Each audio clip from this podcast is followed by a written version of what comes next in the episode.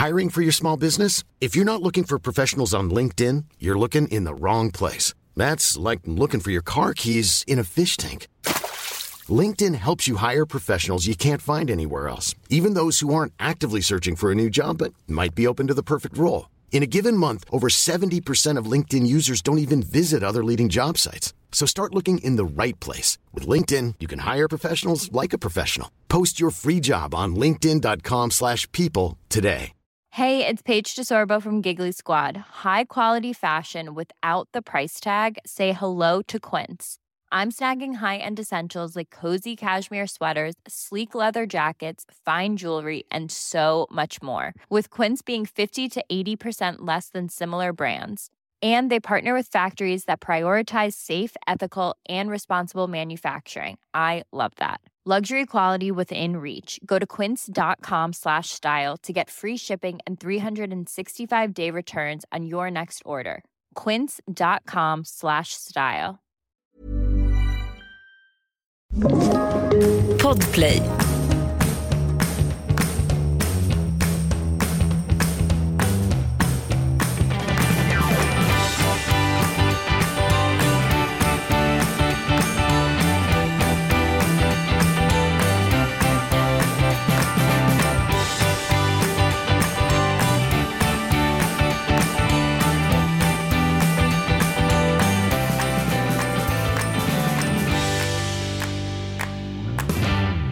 Och välkomna till Lille Lördag. Eh, nu är vi tillbaka i stan, eller ja, det är vi ju båda två. Ja, äntligen. Det var ju på tiden. Du har varit i Gefle Jag har varit i Kifle. och jag har varit på Gotland. Ja, men jag är ju också jag är en hopplösing. För jag, jag drabbas av någon sån otrolig midsommarångest när jag inte har barnen. Så då går jag liksom in i barndom. Så att jag kan inte planera någonting. Jag vill att någon Aha. annan ska lösa midsommar för mig. Ja, men det är väl bra. Ja, Du löser ju alltid allting annat i vanliga jo, fall. absolut. Så det var ju bara skönt.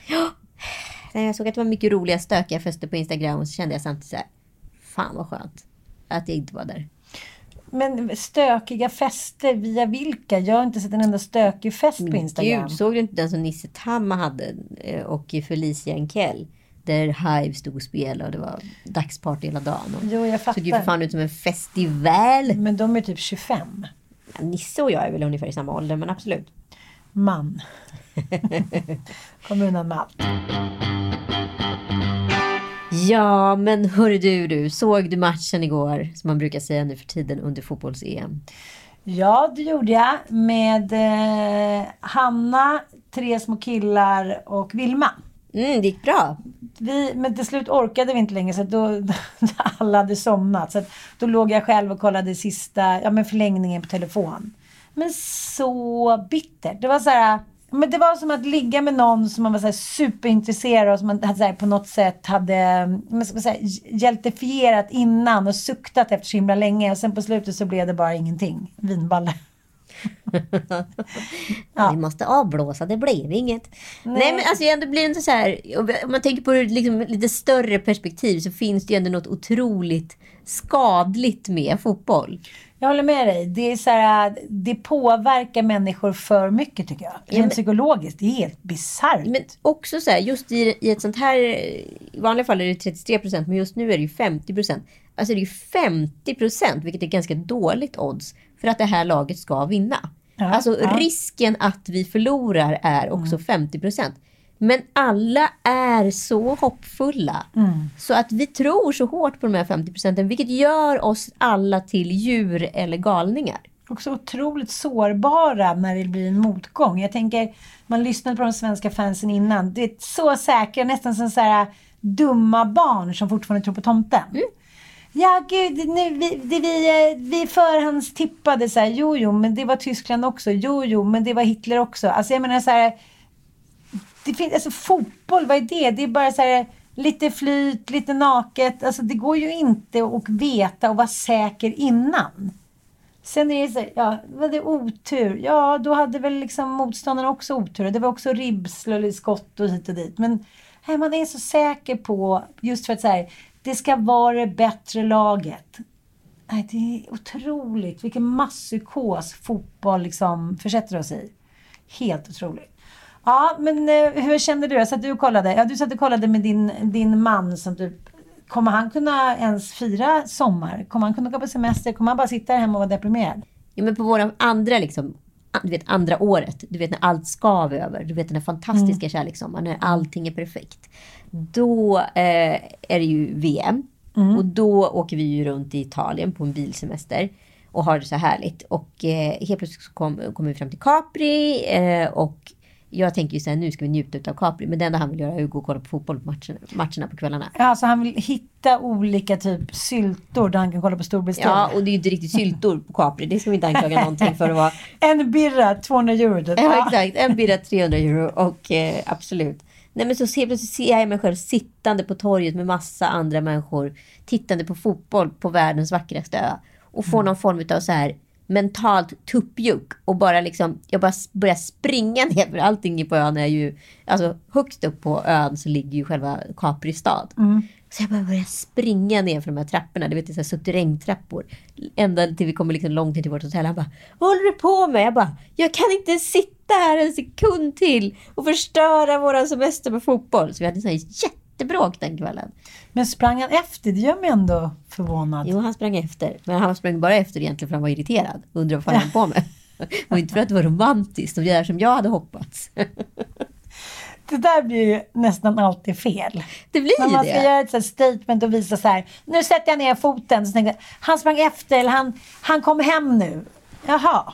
Men Det berodde inte på så att han älskade mig mer än fotboll eller golf. Utan det var bara för att han blev stressad. Så här, vad skulle hon göra nu? Nej, men och sen så hade vi också en middag bokat på någon så här otroligt dyr, eh, vacker restaurang full med citroner i taket. Och vi åt den här under tystnad, alltså tvärsura på varandra, där bådas behov var så otillfredsställda på båda sätt.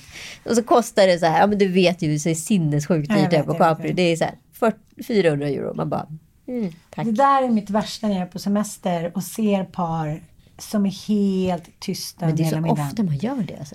Och gud, jag kommer ihåg när, när jag, Frida och Lillåsa var 17 så lyckades vi smuggla oss in på en så här, Klubb 33. Som var så här, ja men tänk dig typ ja, men Niklas Wahlgren och hans polare skulle starta en resebyrå. Nu var det ju inte det utan det var Lill-Nicke och det Ja, var ja. Ving och sådär. Och det var ett par då, hon var 23 och han var 25 och de åkte alltså med på Klubb 33 som var ja, men en förtäckt och superresa för ungdomar med lite lyxigare inramning. Ja.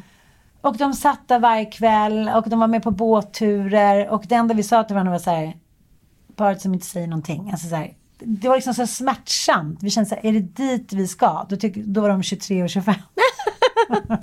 och det är också de vidrigaste personligheterna i Little Britain. ja. Hon som är så här, de är i 70-årsåldern och han fixar allt och bjuder på med romantiska middagar och tar henne på olika resor. Och hon, ja, han som är då Nu sänds ju inte Little Britain längre Nej. så kan vi säga till våra lyssnare för att det har ju blivit eh, Lite rasistanklagad. lite rasistanklagad. Men det är så sorgligt för att det spelar ingen roll. Hon är så bitter på deras liv. Så det spelar liksom ingen roll vad han gör. I slutändan så har han ansträngt sig i veckor. Säger bara så här. I don't like this. Det, allt är fel. Eh, köttbiten, utsikten, vikingakungen. Så här, allt, allt, allt. Och ändå säger han så här. Smiling, smiling and shining. Och tänker så här, någon dag så kommer hon förstå vad jag har gjort för henne. Mm. Men det där är ju personlighetstyper. Antingen så är man... Det där verkar ju också vara... Jag håller på att läsa mycket om tvillingstudier då. Det här genetiska, allt från så här... Ja men kropp och själ till... Ja du fattar. Och eh, det är så. Man föds ju med liksom bägaren halvfull eller eh, väldigt full. Det är svårt att göra någonting halvtomt eller halvfull menar du? Ja men eh, överfull. Den fick jag i alla fall. Ja det är sorgligt i alla fall. Nu ska vi prata lite om FNs klimatrapport. Den har ju kommit nu. Den här långa rapporten de har jobbat med under flera år. Och ja, jag vet inte liksom vad jag ska säga. Jag, känner, jag har känt mig så här personligen nedslagen den här veckan. För att det som bevisades i rapporten är ju att det är ju kört. Det är kört. Spelar egentligen ingen roll vilka åtgärder vi gör. Vi, vårt liv kommer behöva förändras dramatiskt om vi ens ska överleva som art. Det är liksom, det är punkt. Men liksom, vi kommer ha klimatflyktingar på ungefär 450 miljoner. Havsiserna kommer att stiga, så glöm bort det med sjötomt kan vi säga efter år 2050. Eh, och ja, de flesta barn som föds nu, de kommer inte bli gamla. Nej, Eh, och det känns mysigt så och- mysigt att veta och säga det, behöva säga det eller ta ansvar för det för, gentemot sina egna barn. Att så här, hej det var vi som sabbade planeten. Mm. Och vår farsa eh, och morsa. För det är ju faktiskt de senaste liksom, 50 åren som mest skada har skett visar det sig. Och eh, mänskligheten på jorden har ju alltså duplicerats sedan 80-talet. Mm. Är Eh, så sjukt. fort har det gått. Men det hänger ju också ihop med att vi har vacciner till allt. Vi kan, Mm. vi liksom, man har ju skapat möjligheten att överleva. Kavla upp var egentligen en dålig idé. Nu är det taskig. Okej. Eh, men liksom kontentan är att planeten är ju inte redo för mer, eh, mer vad heter det, människor. Och då kommer planeten liksom rensa ut det. Och det som kommer ske är ju precis som alla super, superkulturer motsvarande egyptierna eller inka. Alltså de kommer ju dö ut. Högkulturerna kommer dö ut. Men planeten består. Och sen tar det några hundra miljoner år på sig att reparera. Så att liksom, vi är liksom inte slutet på allt. Det kommer komma en ny generation efter oss. Men vi kommer liksom inte bli gamla. Det är liksom... Vi har varit så egoistiska och själviska. Så att när man läser den där rapporten så känns det bara så här som att man ska se en sån mardrömsfilm med typ tandpetare i ögonen och, och inte kunna blunda. För det är ju det vi har gjort och det är därför vi sitter där vi sitter. Att vi har så här, men det är så här klimatförnekare. Så, Nej, så där är det inte. Det sa man redan på 1300-talet. Det där är bara på. Ge bevis då, ge bevis. Och sen som vi pratade om innan, om Al Gore hade vunnit det här presidentvalet. Vilket han gjorde på pappret. Men istället blev det då glade Bush. Då kanske vi hade haft en chans. Ja, vi hade i alla fall haft en mycket bättre chans än vad vi har nu. För nu finns det ingen chans. Det som kommer ske är ju liksom med de här klimatflyktingarna så kommer vi liksom alla länder i princip behöva ritas om för att vi ska kunna hantera och ta emot människor. Vilket såklart kommer orsaka väldigt mycket mer krig, galenskap, makt, eh, religionskrig etc. Med den här flyktingströmmen som kommer komma eller de här människorna som vandrar upp och kommer från Afrika etc. och eh, Sydostasien eh, kommer också nya typer av sjukdomar våran eh, naturliga, liksom, eh, det, det artbestånd som finns på jorden idag i form av eh, djur och natur, det kommer dö ut. Och det kommer komma nya arter, för så funkar ju världen. Men vi vet inte vilka. Det kan vara allt från jättefästingar till Hej, kom och hjälp mig. Ja, nej, men så, så här, vi, det, det är väldigt intressant när man läser Harari, alltså Homo sapiens. Han säger ju att människan eh, har ju liksom det blev, liksom en, blev egentligen ett mutationsfel när människan skapades. För vi skulle kommit många hundra år senare. Men vi kom alldeles för tidigt och då var inte artbestånden rustade för att vi skulle komma. Så att vi egentligen, den ondaste arten, det vet vi ju redan. Och också alldeles för smart egentligen för vår egen tid. För att jorden har inte planerat klart på något sätt. Men jag tycker också att det blir, eh, det blir sån jävla dubbelmoral. Jag tänker på så här, den nya gröna trenden, den nya gröna vågen som då har skett i och med pandemin. Och det här är ju väldigt många influencers som går i bräschen för det här. Ja men vilket så här, ja men det är väl bra. Ja men vad är, det bara- för, vad är det för jävla grön våg? En grön våg som shoppar mer? Ja, men det är det jag menar. Ja. Det är det som är så, så hypocrites. Liksom att de flyttar tillbaka till mormor Ebbas stuga i Värmland och sen så gör de YouTube-filmer och bakar och liksom springer omkring där och tapetserar lite och ja men du vet, odlar någonting. Men de gör det för att tjäna cash. Ja men Så och att de kan shoppa mer. Så det blir så här, kretsloppet fortsätter bara även fast det på pappret ser ut som att det är så här, ja, Ja. någon god mening med det så att säga. Det är det jag menar, liksom hela vi, alltså du och jag, eh, baserat på våra föräldrar, vi är ju liksom de enda som inte är liksom eh, släktingar till överlevare så att säga. Alla andra har ju kämpat för sin överlevnad. Men vi är ju inte det och våra val är baserade på sådana liksom, egoistiska premisser. Så att oavsett hur vi tycker att vi så ska vara eller hur du ska vara mot din näste så märker vi ju inte själva vad vi gör. För det är så vi programmerade på något sätt. Så här. Du var taskig mot henne online. Men du glömmer bort att du så precis var svinelak mot en kärring i butiken. eller att du behandlar din mamma som skit etc. Nej, men, så vi, har ju, vi har ju som art inte lärt oss att förstå att eh, vi måste, vad solidaritet är. Och det här är ju ett jävla stort dilemma i samhället. Nu vet ju vi också dessutom att vi är superprogressiva här uppe eftersom vi är, eh, bor i Sverige. Enligt World Value Map. Det har vi varit inne på Har 2000 du gånger. pratat lite under midsommarhelgen? Nej men jag har så mycket i mig som måste ut. det är så roligt. Man, så här, man har suttit med lite släktingar, man har inte haft så här, kanske superintellektuella samtal och sen bara... Men, men jag tycker det är väldigt intressant för att nu har de ju kommit fram till att det fanns ju en tredje art som gick runt på jorden när vi Homo sapiens och neandertalare. Ja, Alltså, Homo florensis eller? precis. Ja, Nej. Den lilla? Nej, Nej. utan nu är det en, ännu en art. Oj då. Ja. Så att jag tänker att liksom, eh, ja men det här är, om man tar till exempel att man har märkt då att det har förändrats, klimatförändringarna har förändrats drastiskt. Dels då för 190 000, 130 000 år sedan och det här har ju då förändrat såklart situationen för alla människor och det är förmodligen det som kommer hända nu. Och sen kommer det komma liksom, ja men att människan måste ligga med alla. Förstår du vad jag menar? Ja, ja, ja. Det finns något solid- solidariskt i det att man inte kan vara picky längre eller rasistisk eller välja och allt det som vi håller på med att man ska välja perfekta barn eller snurra spermier hit och dit. Allt det där kommer ju kasseras och så får man börja om. Då kommer nya människor mötas i olika delar av världen där inte... Ja, det är bara spännande att allting går tillbaka till det som var på något sätt. ja men det är jättemånga som kommer dö ut och några kommer klara Ja. sig. Och Elon Musk och de har ju redan flugit till Mars vid det här Ja, laget. och så att- Nanook. Och Nanook. Så det, det, det är löst. Jag bara, allt förlåt Vi kommer tillbaka som art någon gång här på planeten. Ja, men det är spännande också. Så här, vi är så jävla tvärsäkra hela tiden och det är det som blir vårt fall. Att vi hela tiden är så här 40-talisten med en liten hatt som, som eh, vet exakt hur det är och hur det kommer bli och hur det har varit. Så, här, så är det ju aldrig. Nej men så är det ju aldrig. Mm. Och eh, därför tänker jag att Juri Tolsko, som då har en, gjort sig känd på att ha en sexdocka, eller han har inte bara en, han har faktiskt tre numera. Eh, han kanske är något på spåren.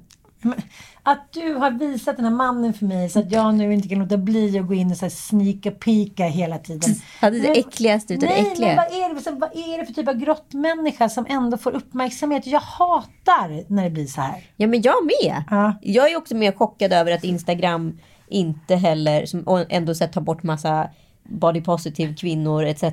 Ändå låter Yuri husera fritt liksom, på sitt flöde med sin sexdocka Margot.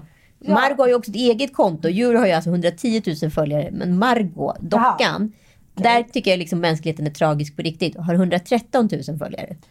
Men, men jag blir så nyfiken på det här så då eh, har jag ju gjort lite research och då kommer det fram här fakta som gör så här råttan i pizzan. Men det är faktiskt inte det. Utan 1941 så beställde Hitler en sexdocka då. Hitler, Ja. För att det var så, här, det var så jävla mycket könssjukdomar i eh, den ryska armén och det här försvagade ju såklart hans liksom superarmé. och gissa vem som fick ut sig, vem som fick skäll för det? Jenisova, Denisov, Dennis.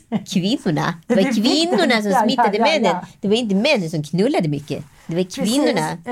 Eh, och då var det så. Eh, han ville då, de här könssjukdomarna var inte bra.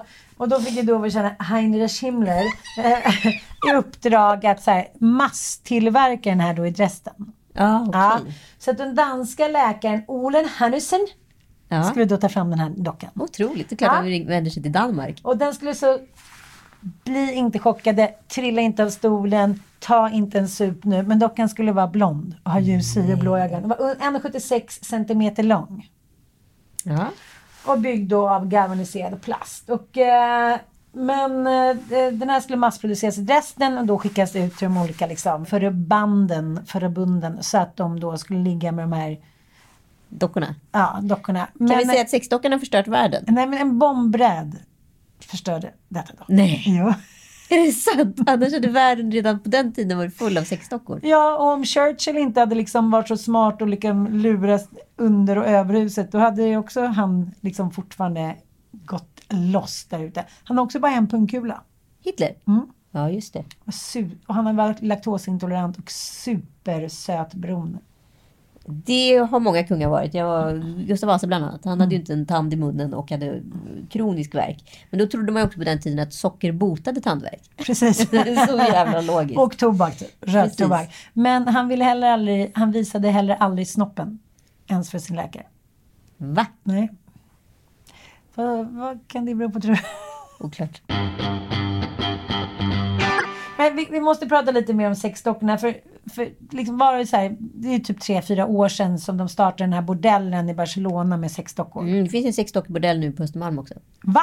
Ja, Och även i Helsingfors. Och försvaret var då att säga, men då behöver man inte utnyttja levande människor, levande, alltså kvinnor.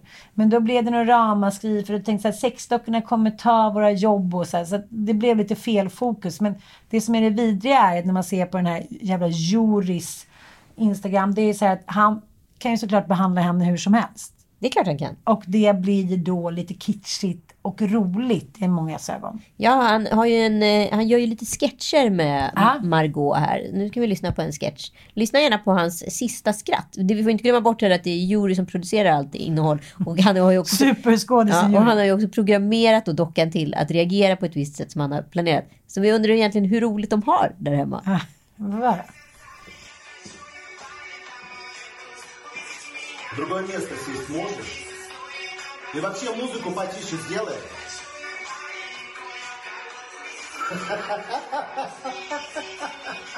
Kanonskratt. Så...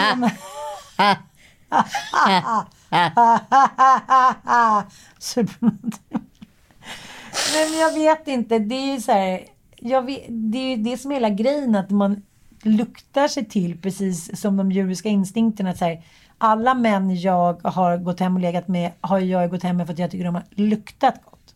De har haft en doft som har tilltalat mig. Som har varit helt osynlig, undermedveten då. Någon drift att säga, jaha. Och dagen efter så här, but why? Ägglossningsmännen finns ju. Men, men allt det där har varit gemensamt. Det har varit någonting som jag har liksom gillat med deras hud och doft. Ja, vad, ska man göra då? Eller att man fått en litet smek eller legat sked så här. Vad är grejen med en sexdocka? Samtidigt kan det ändå vara, precis som också de hävdar, att så här, människor som inte får ha sex, läs incelmen och liknande, istället för att de ska gå ut och till exempel våldta och så här. Så att det är klart att det finns en poäng, men jag tänker så här, underbara, upplösbara Barbara. Kommer du ihåg den gamla låten med gud, Robban ja. Vi kan lyssna lite på den. Om du vara ensam, du bara svara ja till underbara, upplösbara mm, Barbara. Ja, när de först kom på 80-talet, sexdockorna, då var det kanske inte jätteskönt och det, och det var ju inte så här gjorda utav så Nej, här men den var ju gjord utav så här... Hårdplast, badplast! Badbollsplast liksom. Nopedoni måste bli så skarvad. Nej men, nej men det enda jag tänker på är ju så här, det enda som eventuellt skulle kunna tala pro sexdockor är ju just att så här, det kanske häver prostitution och så vidare. Eller så sitter man och kollar på Onlyfans eller vad fan man nu gör och knullar med sin plastdocka liksom. I don't know. Fast det är män, alla män som går till prostituerade, antingen så har de någon konstig liksom böjelse eller också Nej, så alla de har känner ju makten. inte det. Nej, men det är makten, det är det det går ut på. Känner man makt över en docka? Ja tydligen. Alltså då är du ju så sjuk så att jag menar så här, då var, eller så är du så liten. Så att du liksom blir, blir triggad utav det. Jo, men att man kan säga säga, åt någon verbalt, så här, du gör det jag säger åt dig. Ja, men att att så här, ha en docka orsakar ju å ena sidan inte någonting. Å andra sidan kan ju en docka kanske, kan det trigga till något annat. Jag fattar. Att man, också man kanske blir frustrerad och känner så här, men gud, det här var ju inte tillräckligt. Då blir det alltså, så här, doppeleffekt. exakt, det är det jag menar. Så här, är dockan utav godo eller ondo? Är det onda dockan eller inte? Därom tvistar de lärde. Kan inte ni eh, DM oss eller säga här? Nej, fan man inte. Liksom. Nej, nej, Skriv hellre kommentarer. Ja. Jag vet att ni så här, det är jättemycket, det är jättekul att få mycket DM, men det är också sjukt svårt att svara på alla. Så att det är mycket bättre att ni skriver kom, eh, kommentarer så att det blir en levande diskussion i feeden. Jag, jag är väldigt nyfiken på hela Jag sexdockevärlden. förstår också så dåliga älskare det skulle liksom Men cyber- frammana. Men tänk också så här, VR6 och ha en sexdocka. Om du kollar på en så här våldtäktsfilm och knullar med en docka. Har du då betyder det att du inte går ut och våldtar eller triggar det till att göra det de facto på riktigt? Jag tror snarare tvärtom. Att det triggar. Det tror jag med. För alla människor som har någon form av beroende triggas ju av olika mekanismer i hjärnan. Varför skulle inte en knulldocka trigga igång att man vill säga nu vill jag utöva det här som jag gör mot den här tjejen ute på stan med någon som jag inte känner. Ja. I don't know. Jury go to hell. You're good och hell. Det var så roligt för att under midsommarhelgen så hade en av mina kompisar med eh, ett vin som heter Puros. Mhm. Flaskan ser exakt likadan ut. Den är så här klassisk. Är det här något jag ska känna till? Vinet Puros ja. Det är ingen aning. Va? Och Aurora Puros. Ja, Aurora kommer jag ihåg. Ja men det här var i samma klass. Jaha. Det är så här ett lätt porlande rosévin i en flaska, sån här klassisk 70-talsflaska som är lite som en sån här droppe. Okej, men jag och tror du jag vet, vet det vilken det är. Och du vet när hon kommer med jag är så här, okej. eh, hon är väldigt så artig-fartig. Jag, blev ändå lite förvånad. Ja. Det här är så lättdrucket, det är perfekt så här till sillunchen hit och dit. Och sen drack vi det här och det var ju som menar, att dricka läsk. Och där fick jag ju min förklaring till varför jag drack det när jag, var- när jag var 14. ja. Och då bara tänkte jag så här, men gud. Och sen på båten över så såg jag, så visade de, på båten över till Gotland på färjan så visade de den här Erin Brockovich. Just det. Och då kom jag fram till två saker som har jäckat mig. Mm. Ett, varför jag inte klarar av Julia Roberts. Varför klarar du inte av Julia Roberts? Nej, för att hon har den personlighetsdefekten, ursäkta, som jag inte klarar av. Att hon aldrig utmanar sig själv.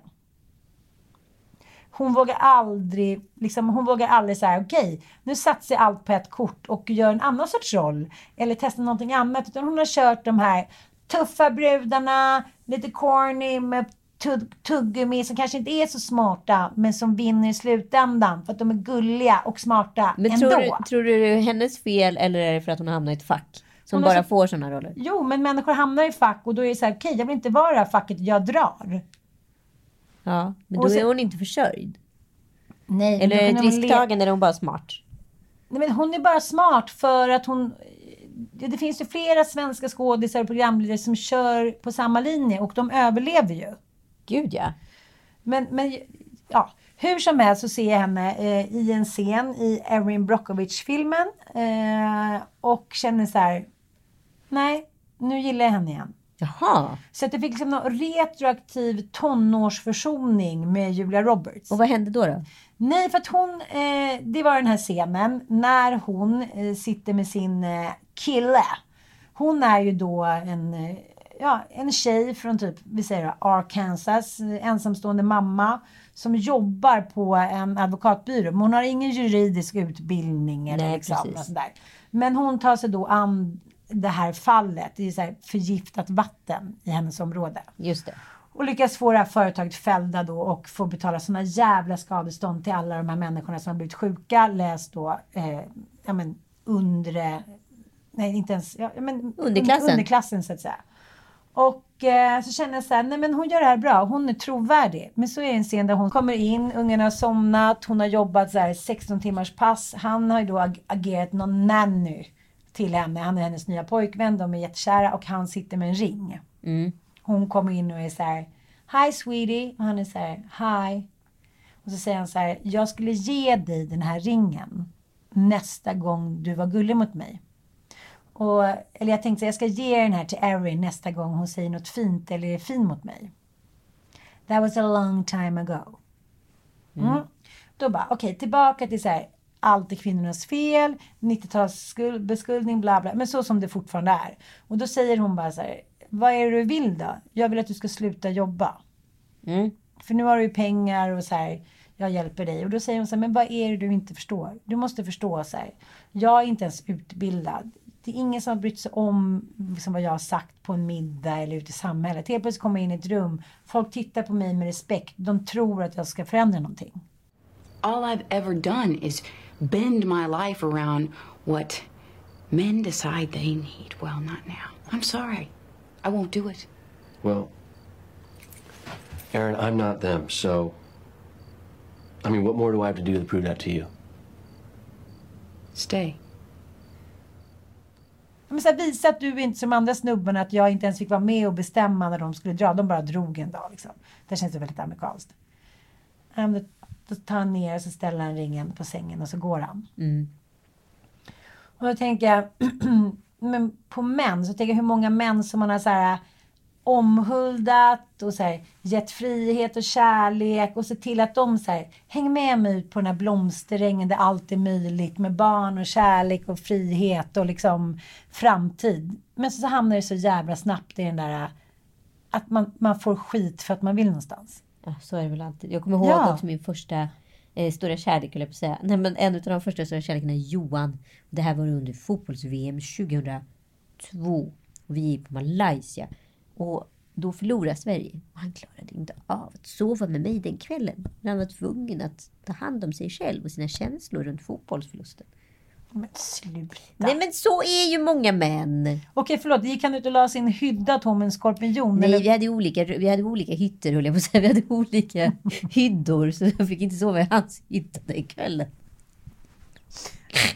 Den här klänningen, jag är ju pappmaché-människa. Ja, du får inte röra "Jag är dig." Jurys nya våta dröm, pappmaché-kvinnan. Jag bara... Ni Onda kan- dockan. Ni kan få lyssna nu hur det låter. Ja, om, ni, om när ni hör det här ljudet. Då är Då är dags. nära. Då är det dags att byta podd. Nej, men då kände jag så här, okej. Men är det så att vi behöver ha lite retro i vårt liv då? För det här är ju ändå retro i... Eller har saker fått ett nytt värde i omgång nummer två? Jag såg ju om eh, The Fall. Och den var ju så, kändes så sinnessjukt aktuell. Och den har ju ändå tio glada år på nacken. Eh, Men jag eller att det är det var... att ingenting har hänt? Är det det? Nej, men jag, jag tyckte att, att det var så roligt att tänka så här. Det som mitt 14-åriga Ann avgudade. Ja. Hur mycket av det tycker jag fortfarande är fantastiskt. Mm. Och då började jag tänka på så här, ja men inte kanske på ideologiska grejer bara, men så här. Skulle jag nu kunna gå igång på en rostad macka med kanel och socker som jag åt fyra per dag när jag kom hem. Herregud. Kanel och Eh. socker byggde denna vackra kropp. Ja, ja, men du vet. Och så tänkte jag, ja, jag menar apropå det där purrosvinet, att det är så här i tider när vi inte riktigt vet vad vi är på väg eller på väg mot the apocalypse now. Då, då måste vi tillbaka till våra rötter. Jag tror att det är det det handlar om. Kolla varenda jävla konto är så här. We want to go back to our roots. Det känns tryggt där. Ja, men det kanske är så. Jag kommer också ihåg när jag var gravid på BB. Att man bara var sugen på de här smakerna som man tyckte om när man var barn. alltså så här, det vitaste brödet du kunde hitta, den ljusaste osten, och så här, apelsinmarmelad. Alltså saker som är så här 100% ofarliga bara betyder så här snällhet på något sätt. Ja, men som- Ingenting som sticker ut. Och jag tänkte på det väldigt mycket med, så här, men varför är den här retrotrenden så himla stark då? Jo men det är väl för att så här, alltid så här dystopisk tid. Jag tänkte på det med Tjernobyl, 80-talet, mycket krigstider. Eh, Alltså Pinochet, Chile, hela liksom den eran som var jävligt stökig politiskt. Då har ju folk velat gå tillbaka till någon svunnen tid. Alltså det blir väl liksom en ny romantisk era utav en tidigare era. Ja men exempelvis på 90-talet så gick ju vi tillbaka till 70-talet. Du kommer ihåg Isabella Scorupco var modell för H&M och gjorde Shame, Shame, Shame. Alltså hon var väl dåtidens Isa, äh, Bianca Ingrosso. Ja, gud, alltså vad hon ja. än tog i blev, Ja. förvandlades till guld. Liksom. Och eh, verkligen en it-girl utav rang. Och det, hon kom ju med hela den här I write you a love song if you say that you love me. Och, hela, och sen kom ju liksom Atomic Swing och eh, alltså det var en så här riktig retro 70-talsera musikaliskt och även liksom så här filmmässigt så släpptes ju The Doors och massa så här 70-tals remakes på bio. Eh, och jag tänker att det är ju lite samma sak nu med den här tiden. Vi är ju väldigt så här, 90-talssugna. Och 90-talet som jag upplever var en ganska identitetslös era som egentligen bara anammade 70-talet till stor del. Men, men det var ju det som hände då eh, i början på 90-talet. Den otroligt så här, ekonomiska härdsmältan som hände Ja, över hela världen. 1991. Precis, och jag kommer ihåg det så otroligt tydligt. Jag kommer ihåg att min kompis hade köpt en etta inne på Östermalm. Hon var så här. Jag har 28 procent i ränta. Hon hade så här, men hon jobbade som balettdansös. Hon hade så här, vad kunde hon ha haft? Så här, operan betalade så här 14 glada laxar i månaden. Det räckte inte ens till hennes hyra. Eh, och det var så här, det var lite som så här, det som händer nu att, det säger okej, nu, nu förmodligen så kommer räntan fortsätta vara nollränta. För att regeringen är så här, men det kommer, det kommer gynna Sverige. Så här. Men det var liksom ingen kunde, som kunde stoppa det som skenade. Och då jag tänker så här som arbetslösheten och det var ju då också alla började så här sjukskriva sig. Det blev så här, mm, ja men Experterna talar ju om en ekonomisk kris 2026, alltså en bostadskollaps. Så vi kommer tillbaka dit. Men jag tycker det är så intressant för när man kollar på statistik hur folk har sjukskrivit sig. Rent historiskt så har de ju alltid, har människor alltid sjukskrivit sig på måndagar. Jaha. Men efter den finanskrisen så börjar folk också börja sjukskriva sig på fredagar. För då kom mobiltelefonen och bla bla bla. Och sen kan jag tänka lite för de tänker så här, men mår människor, när de kollar statistiskt, mår människor så jävla mycket sämre på 90-talet och 2000-talet än vad de gjorde på liksom 50, 60, 70-talet. Och då, då, då är ju ändå tes att så här, den här nya generationen människor tycker inte att de ska behöva jobba för att tjäna pengar. Nej, Nej. nej det räcker vara influencer. Ja, men, ja, men jag menar så här, moralen, arbetsjobbmoralen har ju såklart sjunkit drastiskt i med de här nya, nu säger jag hittepåjobb, men vi, vi båda delar av det här liksom spelet. Så jag säger det bara för att förtydliga. Så här, det är ju inte att stå och plocka morötter vid ett löpande band. Det är ju inte att så här, stämpla in, ha 40 liksom, minuters rast och sen så jobba till fem genom att så här, liksom, skruva bilar på Volvo. Det är så här, i jämförelse med den tiden så borde vi inte ha en enda jävla utbränd människa. Och ändå så bara skenar det. Ja men precis, men det är ju det som har förändrats. Det är ju från, från en arbetsslitage eh, och sjukskrivningar så har det blivit, eh, har det flyttat in i huvudet hos folk. Eh, för att de, man klarar inte av det sociala spelet och mm, människor har, har väldigt Ja, men mycket mer fragila. Vi är ju inte så motståndskraftiga. När du står vid ett rullband eller står på en åker och plock, plockar liksom rovor eller vad fan du nu gör. Du, inte fan hinner du tänka på alla krämpor du- eller liksom, du har, alltså, tiden i sig är ju ett problem för mänskligheten i och med att vi helt plötsligt har tid att tänka och oroa oss och grunna. För liksom när du ska bara så här kämpa för din överlevnad per se, vilket människor, ja, allt från rullbandet till rovfälten har gjort, då har du inte heller eh, möjlighet att, att eh, gå så långt. Det är därför det inte finns så mycket psykisk ohälsa i exempelvis Asien och Afrika och alla möjliga liksom, u-länder. Det är ju en västvärldssjukdom. Och eh, det är också det jag tycker är så hemskt med FNs klimatrapport, att de länder som kommer drabbas hårdast utav västvärldens livsföring är just u-länderna. Så att så här, de vinner aldrig. Det är så jävla orättvist. Men eh, vi måste ju ändå börja benämna liksom det parlamentariska läget så att säga. Och jag tycker att PM Nilsson på DI som eh, skrev ledar, som är ledarskribent där, han uttryckte det här så väldigt fint. Han, Han är bra, tycker jag. Han är väldigt bra.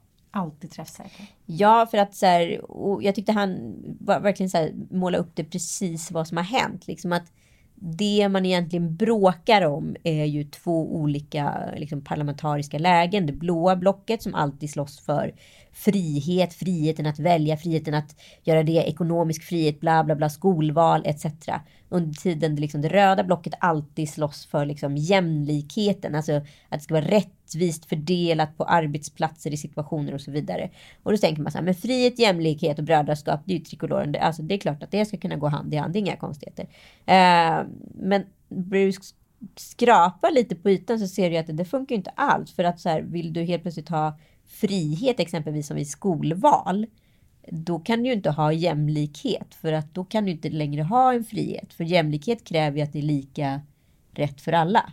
Och friheten säger ju att du ska få, individen ska få välja vad den vill och vad som är bäst för den.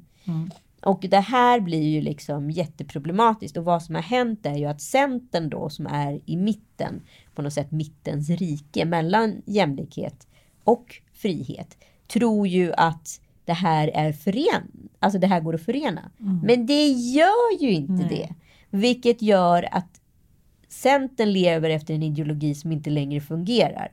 Och det betyder att Centern, som alltid varit mittens rike, måste helt plötsligt välja frihet eller jämlikhet. Och, det vill, de, de vi... inte göra. Nej, och därför sitter vi i den situationen vi sitter. Så mycket spännande att följa den här politiska utvecklingen, även om jag känner mig, känner mig lite rädd. Men jag tänker, det, det som gör mig rädd, eftersom det finns inte längre någon röd-grön röra. Det finns liksom eh, den röd-grön-blåa röran. Det finns de blåa och det finns de röda och det finns eh, liksom, de kommer inte kunna beblandas på det sättet. Men det som har hänt nu är ju att Jimmy Åkesson sitter i sån jävla guldsits. Han kan ju kräva vad som helst för att de behöver ju honom så mycket. Ja, och det allra bästa som skulle kunna ske är ju det man önskar att sossarna hade gjort för länge sedan. Våga vara patésossar, precis som de var på Palmes tid. Ta Ulf Kristersson i handen och så löser det här. Så kan vi bara så sparka ner Jimmy från sin predikstol. Men Ulf Kristersson, hur mycket har han fått? Bilderna de senaste dagarna i pressen och så här, kom in i en så här flaxrutig kavaj, brunbränd och ser ut som att han så här, men är någon jävla liksom italiensk pos, eh, possepolitiker. Det är bara roligt. Så här. Helt plötsligt är det hetluft. Helt plötsligt så är det så här, vi är inget mellanmjölksland. Det här intresserar ju Nu hela ska du se världen. ut som en statsminister. Precis. Men det kan man... Du menar Nej, men de, alltså, Ulla och- bilder, och bilderna menar, måste ju tala sitt tydliga språk. Att så här, you have, if you're gonna win this Ulf, you have to look like a Mm. statschef. Men jag tycker han ser trevlig ut. Jag Ja, är lite jo, men glad det när är jag såg hans skjutiga Ja, men man, blir ju, man får ju inte vara så förenklad och bara tänka på att en bild säger mer än tusen ord. För så är det ju inte. Nej, Nej. vi fortsätter det här nu. Ja, Lite men- magont. Ja, lite magont. Mm. Nu tar vi en liten bumper här, Magnus.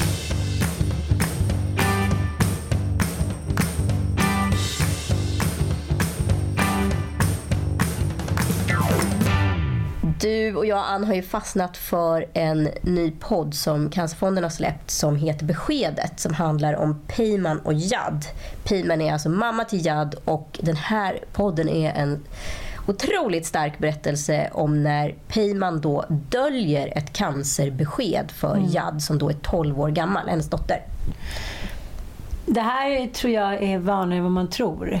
Att, eh, jag tror faktiskt oftast att det handlar om att, att det är mammor som döljer såna här dåliga nyheter. man ska säga. För att man är, man är så rädd för att oroa barn och att barnen ska behöva ta en roll som, jag vet inte, som ansvarig för de vuxnas välmående på något sånt där. Förstår du lite vad jag menar? Ja, absolut.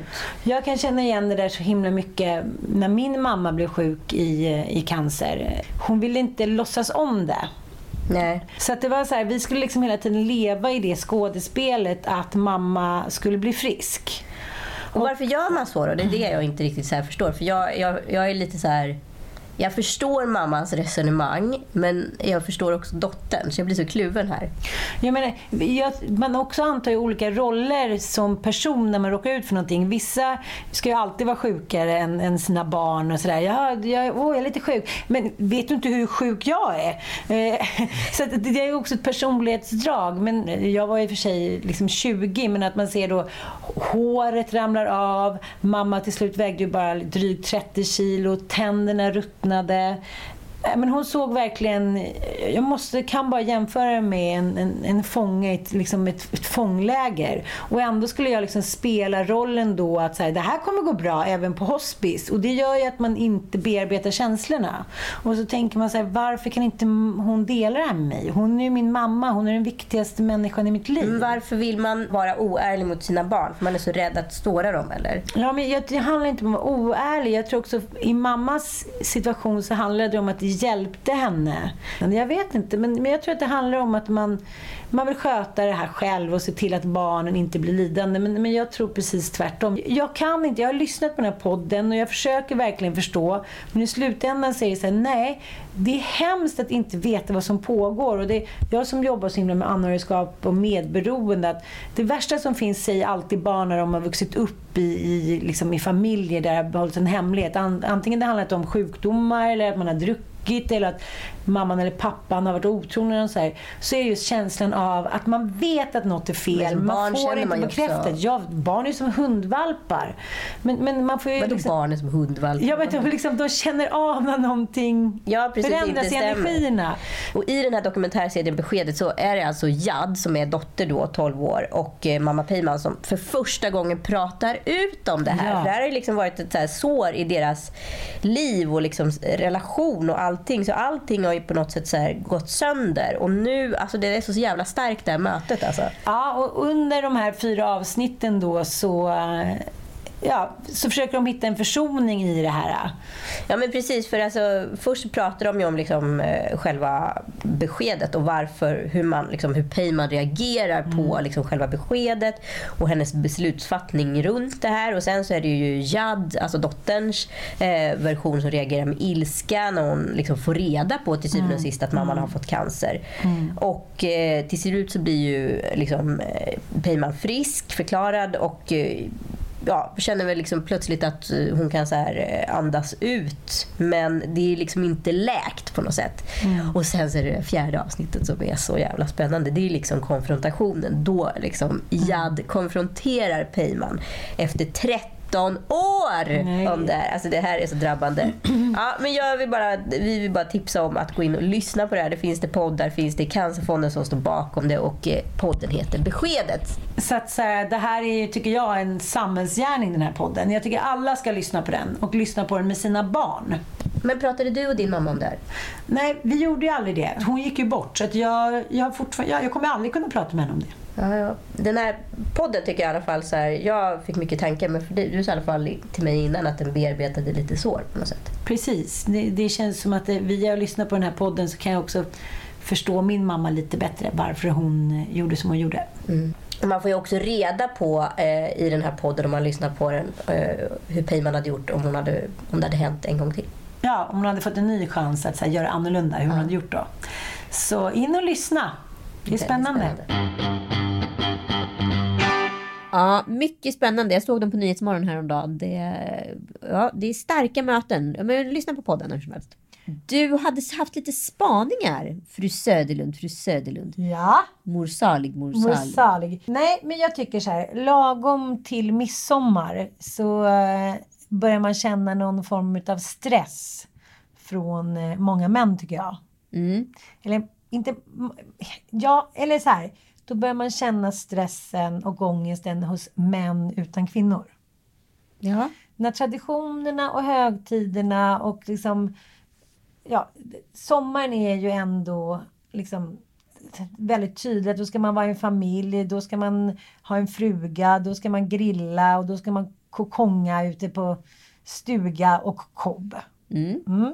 Men alla har ju inte fru och kobb. Nej. Mm. Eller de kanske har det, men, men det är väldigt viktigt att få synas även under den osynliga sommaren. För det är ju så att media Sverige stänger ner ganska mycket. Just det. Ja, Och nu tänker du på män som spelar skivor på sommaren. Misstänker jag. ja män som spelar skivor eller vill liksom komma ut med någon form av nostalgipodd som Fredrik Strage som träffar Conny Blom i sin midsommarpodd. Det är igen det att vi går tillbaka till den tiden då vi var som allra synligast. Ja. Vi måste återuppliva det här för det blir för ensamt och det blir för liksom man kommer för nära den slutgiltiga destinationen. Back to innocence. Ja, och eh, jag tycker att det är gulligt. Och, eh, men om man ser till exempel två tjejer som står och ska DJ ute i landet så är ju de max 35 känns det som. Ja, Ja. absolut. Jag tror Rebecca Fiona. och Fiona är äldst och de är väl runt 33 va? Precis, ja. Men när det kommer till Karaslokarna då verkar det vara 70 som är en... ja men Plura. Ja, ja, Ja, han absolut. skulle säkert kunna dra runt i, på någon kobbe i, i tio år till. Men jag tänker att Jag har svårt att se Kajsa Grytt stå och lira, lira plattor.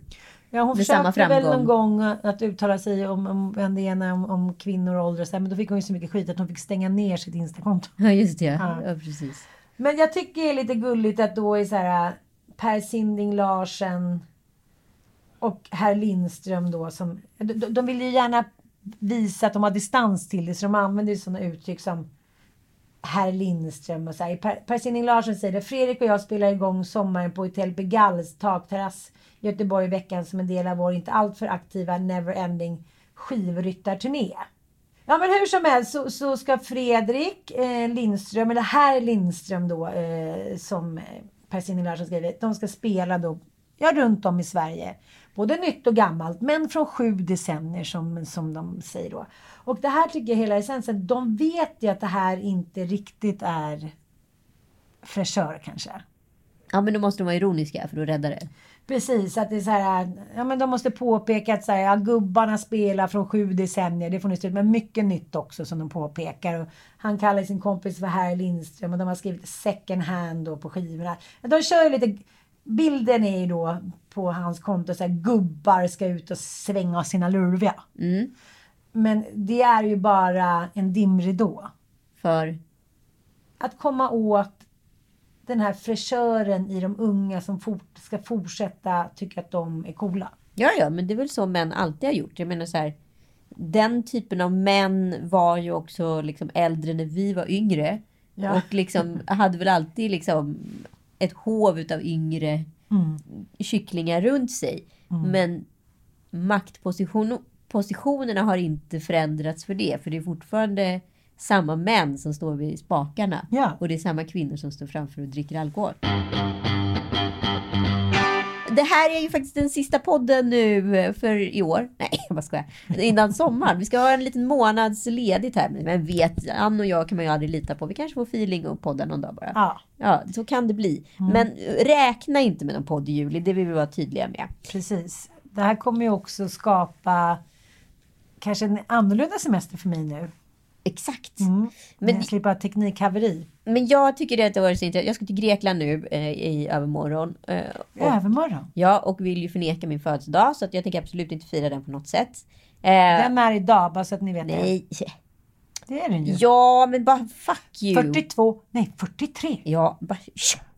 Så, nu är du ute, borta, hej då. Det är mycket enklare att prata om när man är 42. Jag vill inte vara 43, så kan vi säga. jaha, vad är skillnaden? Nej, men 42, jag 43? vet inte. Jag ja, bara hon känner var att det- 43, ja, hon var... 42 känns mycket yngre. Men säg att du är 42 då. Men jag kan inte hålla på och ljuga. Så om jag ska fixa en tårta till dig imorgon bitti, då ska det stå 42 på den. 40 någonting.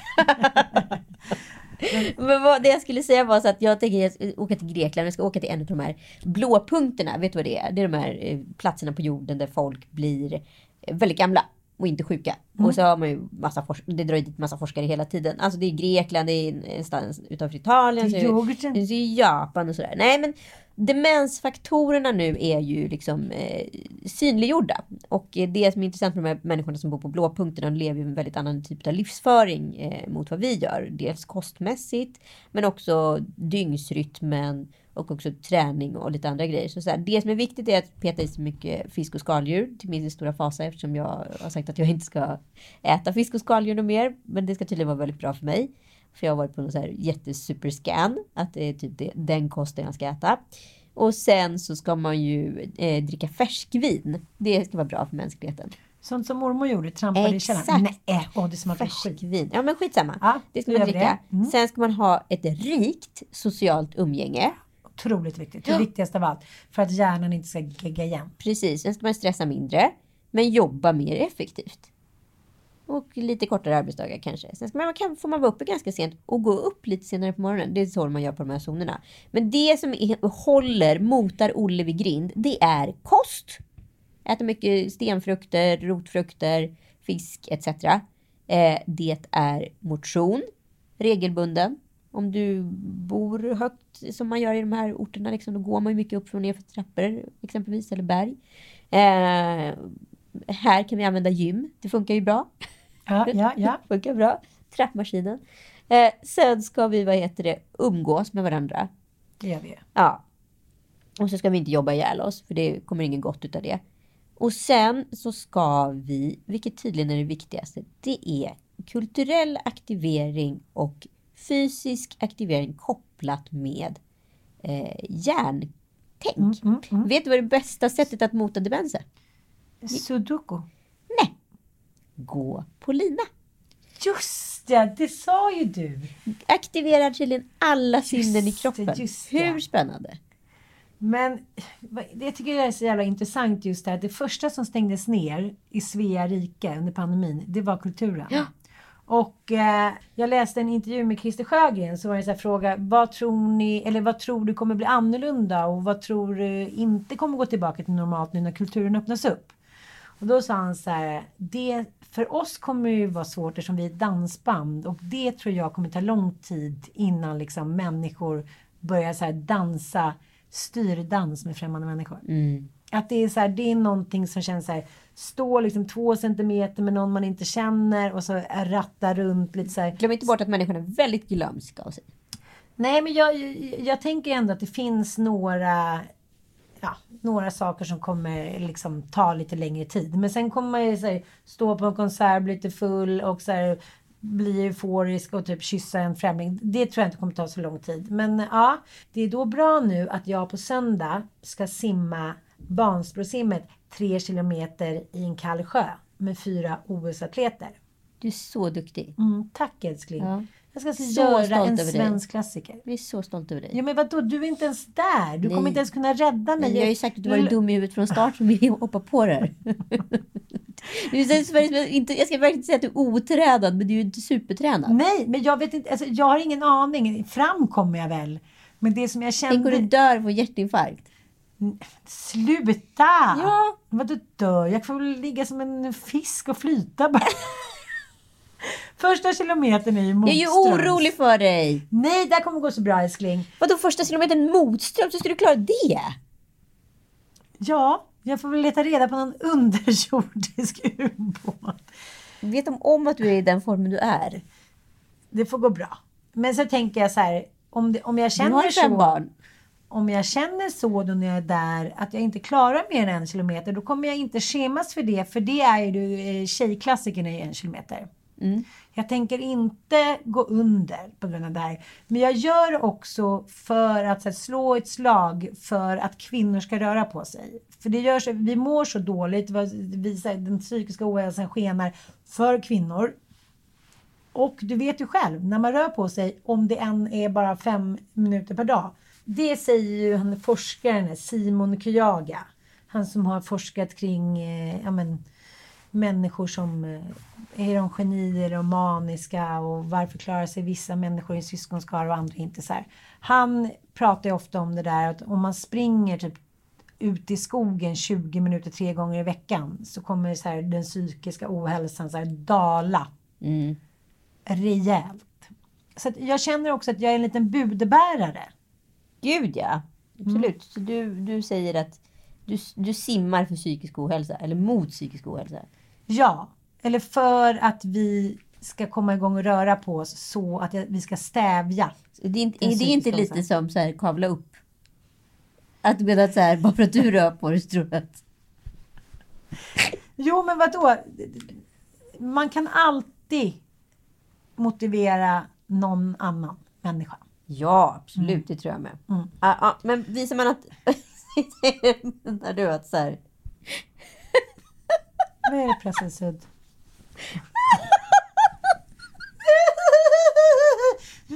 Menar du att du är i så dåligt skick? så det ska inspirera andra som är lika dåligt Ja, nej men jag menar bara att så här, att nu var det ju fyra människor som är väldigt vältränade. Jag tror många tänker så här, gud jag kan Hur ska aldrig den göra... där gumman... Nej men hur ska jag kunna göra en svensk klassiker? Men älskling, alla klarar ju av att träna en smula och simma en kilometer. Absolut. Eller? Ja, det, Jo, det vet vi jo. imorgon. Det vet vi Ja, imorgon. ja, alla människor kan träna en sommar och springa en mil. Absolut, det Mm. kan man. Men alla, men du fattar. Vi är starkare än vad vi tror. Ja. Mm. Och nu vill jag avsluta med en grej som alltid muntrar upp mig när jag dyker, dyker på den. Och det gjorde jag nu i den här tidningen Svensk historia. Du kommer ihåg den där snubben som betalade den här kvinnan i Arles typ 2 och 5 varje månad för att han skulle få ta över hennes fina lägenhet i Arles i Frankrike. Nej. Hon var ju 91. Ja. Och i Frankrike så har man ju sådana kontrakt att man kan så betala någon för att få ta över ett hyreskontrakt. Aha. Ja, vilket är väldigt populärt inne i Paris. Att man säger så här, okej, men jag betalar dig en viss summa och så får jag ta över det här Ah, år när smart. du dör. Och, så här. och hon var ju då 93 och storrökare. Och han som hade liksom bra med cash sa så här, men vet du, jag betalar dig, jag tror att det var 2500 franc varje månad fram till du dör. Jättesorgligt. Och hon bara så här, okej, oui, oui, oui, oui. Men grejen är att hon, hon levde tills hon var 117. Hon slutade röka när hon var 116, inte för att hon hade problem med lungorna utan för att hon inte kunde tända tändan. Det är det roligaste jag. Det är du. Ja, och han dog ju tre år innan. Nej. Så han satt liksom och, och betalade sådana monstruösa summor. Men han inte ens få flytta in i sin lägenhet i alls. För där satt hon och så här pekade finger och bolmade och levde livets glada dagar.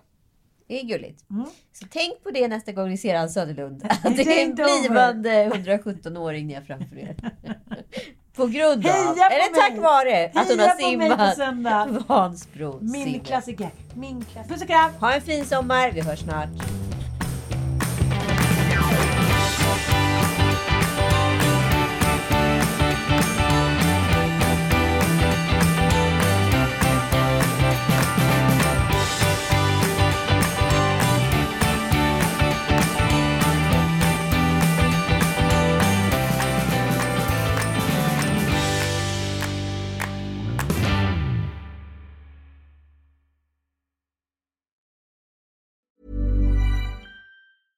Hey, it's Paige DeSorbo from Giggly Squad. High quality fashion without the price tag. Say hello to Quince.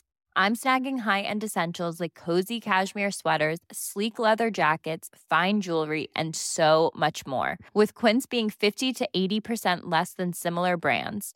And they partner with factories that prioritize safe, ethical, and responsible manufacturing. I love that. Luxury quality within reach. Go to quince.com slash style to get free shipping and 365 day returns on your next order.